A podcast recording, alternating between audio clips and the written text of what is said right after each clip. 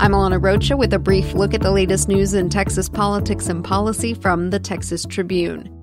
State Representative John Zerwas has dropped his bid to be the next Speaker of the Texas House. The Richmond Republican confirmed his decision to the Texas Tribune on Sunday evening. Right around the same time, about 40 GOP members of the House were scheduled to meet in Austin to talk about recruiting State Representative Dennis Bonnen into the race. Bonnen did not immediately respond to a request for comment from the Tribune, but in May he told us he was not interested in running. With Zerwas out, five Republicans and one Democrat currently remain in the race.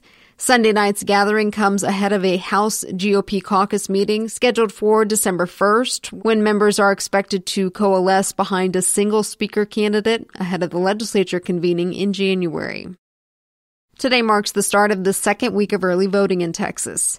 As of Friday, more Texans had voted early in the 30 counties where most registered voters live than had for the entire two week early vote period during the last midterm election in 2014.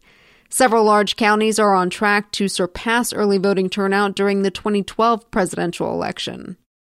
Some Texans voting early have complained that their votes at the top of the ballot were changed, that they meant to vote straight ticket, but when they reviewed their final list of selected candidates, someone from an opposing party was picked instead. The Texas Secretary of State's office said the voting machines are not at fault, but rather the result of voters hitting a button or using the selection wheel before the screen is finished rendering, which deselects the pre-filled candidate selection. The office advises voters to use one button at a time and to not hit the enter button or use the selection wheel until the page is fully rendered. You can also always ask a poll worker for help and make sure to double check that the final summary screen reflects the choices you made before submitting your ballot.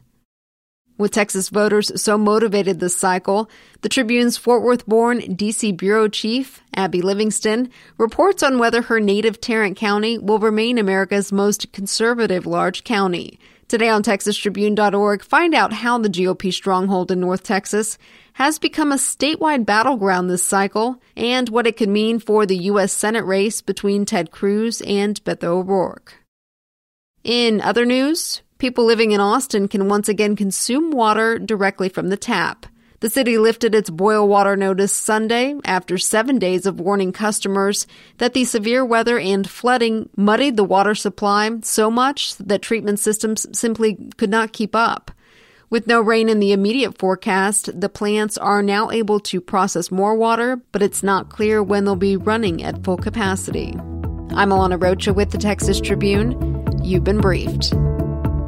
The brief is sponsored by independent colleges and universities of Texas, private colleges, public purpose. Texas's independent colleges and universities are as diverse as the students and communities they serve. Learn more at icut.org.